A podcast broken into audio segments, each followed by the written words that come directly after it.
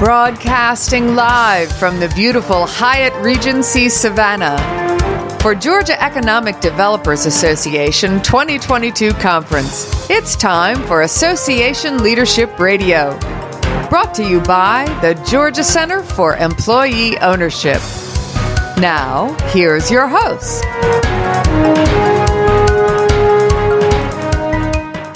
Lee Kantor here, another episode of Association Leadership Radio. And we're so excited to be here at this event, the Georgia Economic Developers Association's annual conference. And so excited to be talking to our next guest, Stacy Watson, Georgia Ports Authority. Welcome to the show. Thank you. Thank you for having me. Well, uh, for folks who aren't familiar, can you tell us a little bit about Georgia Ports Authority? How you serving folks? Yeah, um, I'm uh, the director of economic development with the Georgia Ports. Uh, been with the Georgia Ports for about well, a little over 30 years now. So I've seen our terminal, our, our, our port, and our business just grow phenomenally over that 30 year time period. Um, in Savannah, Georgia, which is where we're having this conference, we are the third busiest gateway for international trade, uh, right here in Savannah. After Los Angeles, Long Beach, which is one gateway on the west coast, you've got New, Jer- New York, New Jersey up in the northeast, southeast, Savannah doing about um, 5.8 million TEUs, 5.8 uh, 20 foot containers on an annual basis. So, you know, I like to tell people we're kind of a big deal in this area.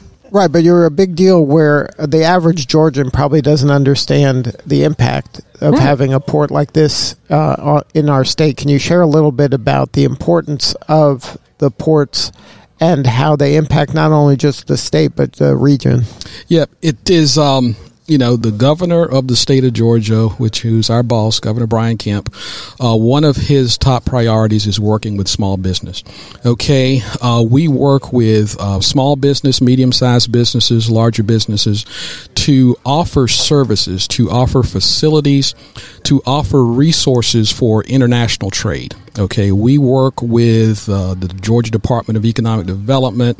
We work with many different sources to facilitate to have the appropriate facilities, to have uh, you know the ship to shore cranes, to have the land, to have the IT infrastructure, working with the Georgia Department of Transportation just to create a positive economic impact on the state for employment, for investment, and just having a great platform for the state of Georgia to attract new business and a great platform for no, those new businesses to and, and existing businesses to uh, thrive and to grow. And um, just recently with the dredging, so you were able to get the depth, Yes. the right depth. That was a game changing thing. And again, I don't think the average Georgian understands or appreciates the importance of something like that happening. Yes, that that was huge for us um, in international trade. Uh, just like in any other business, there are economies of scale. All right, the more containers that you can fit, or or, or a shipping line can, that that can fit uh, on one sh- container, one vessel, the um, more profitable really that they are. They can handle more freight on a single vessel versus deploying two, three vessels to handle that same amount of freight. And that's just an example. So the trend in international trade and international shipping is is, is larger ships. Um, we in Savannah, we work the largest vessels that can uh, call on the East Coast, and those are about 16,000 20 foot containers uh, capacity on board a ship.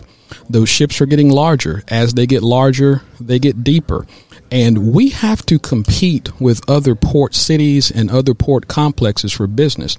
So if we're not um, deep enough, if we don't have the adequate infrastructure um, on the water side to accommodate those deep draft vessels, then that vessel will go to another port that has that infrastructure and we will miss out on opportunities.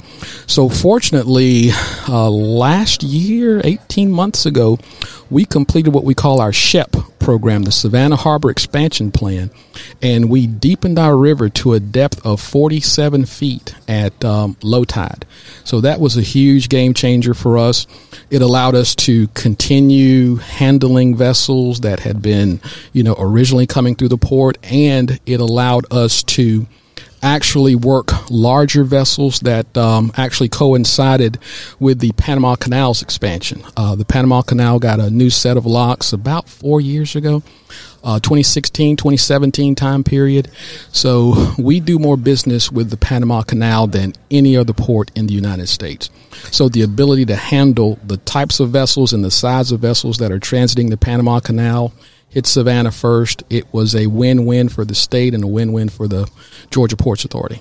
And the ramifications of not doing it would have been a domino effect that would have impacted not only the state but the region, right? Most definitely, most definitely. Uh, there's a lot of infrastructure outside of our terminal gates that is really dependent on a productive and efficient port.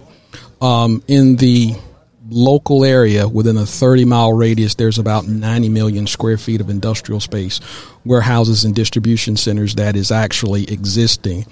And um, over the next 11 to 12 months, there will be another 10 or 12 million square feet that will be delivered. And about half of that is already pre leased. So by having the adequate infrastructure on the terminal by having the deep water, by having the equipment, we're supporting jobs, we're supporting investment outside of our terminal gates, especially regionally. Um, um, lots of import distribution centers, lots of manufacturing. Uh, we do about 34, 35% of our business with Northeast Asia, which is the manufacturing capital of the world, mm-hmm. if you mm-hmm. would. And um, those connections to those markets is actually a benefit not only to the ports but to the citizens of Georgia and especially the local area. Now, talk about the Georgia Economic Developers Association. Uh, why was it so important for you to get involved in a leadership position with that association? Oh, this is the in this is the organization that allows um, um, uh, continuing education.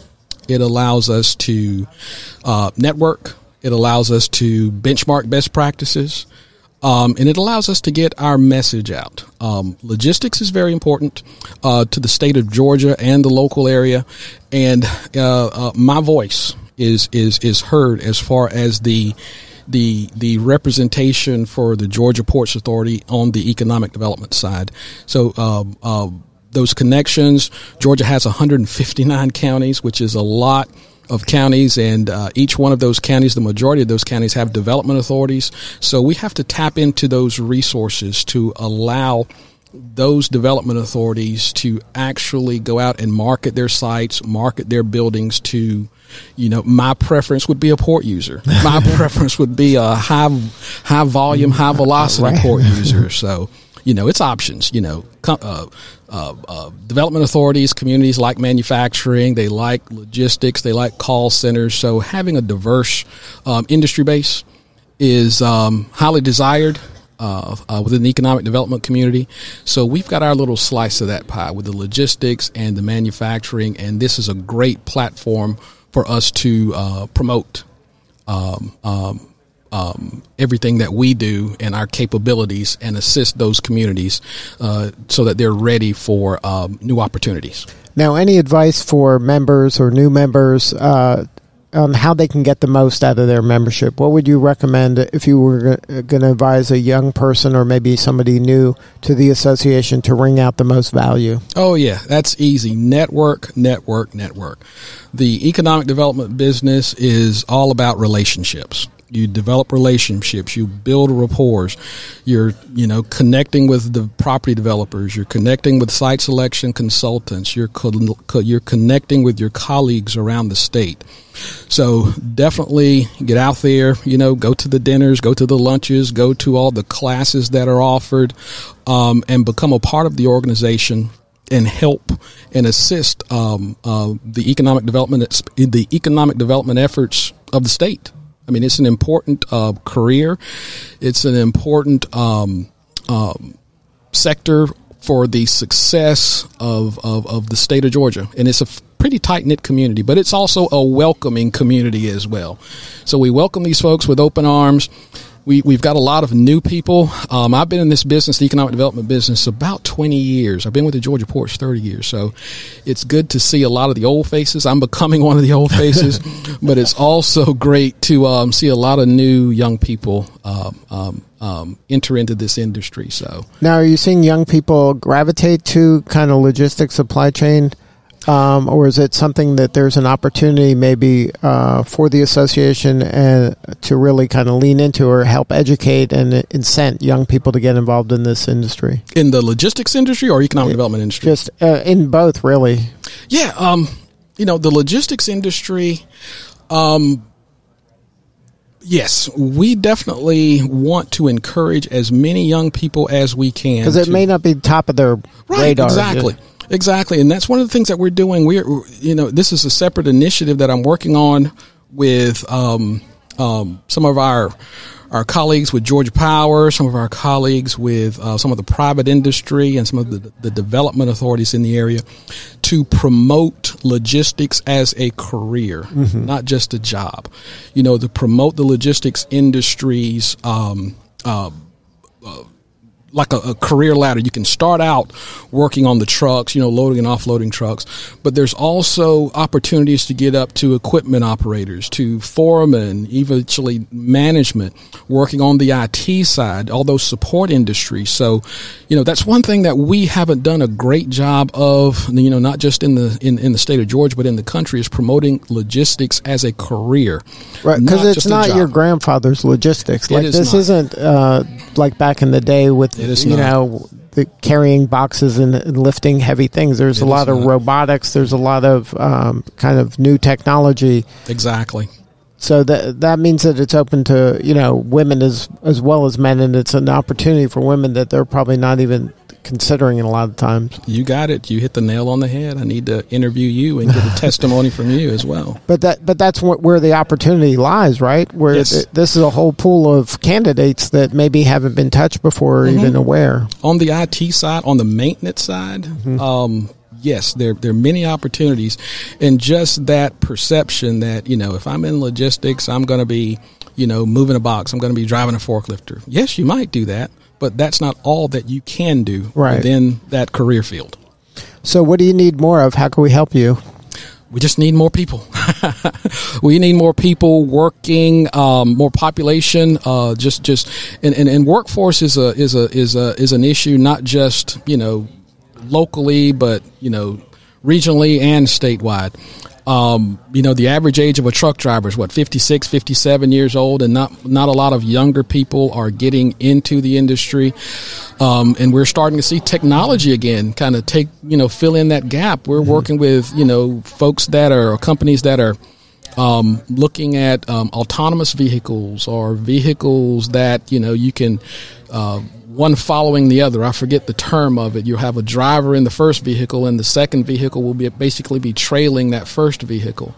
Um, so with with with with challenges also come opportunities for innovation. Sure. And we are actually seeing that play out firsthand in the in the logistics industry.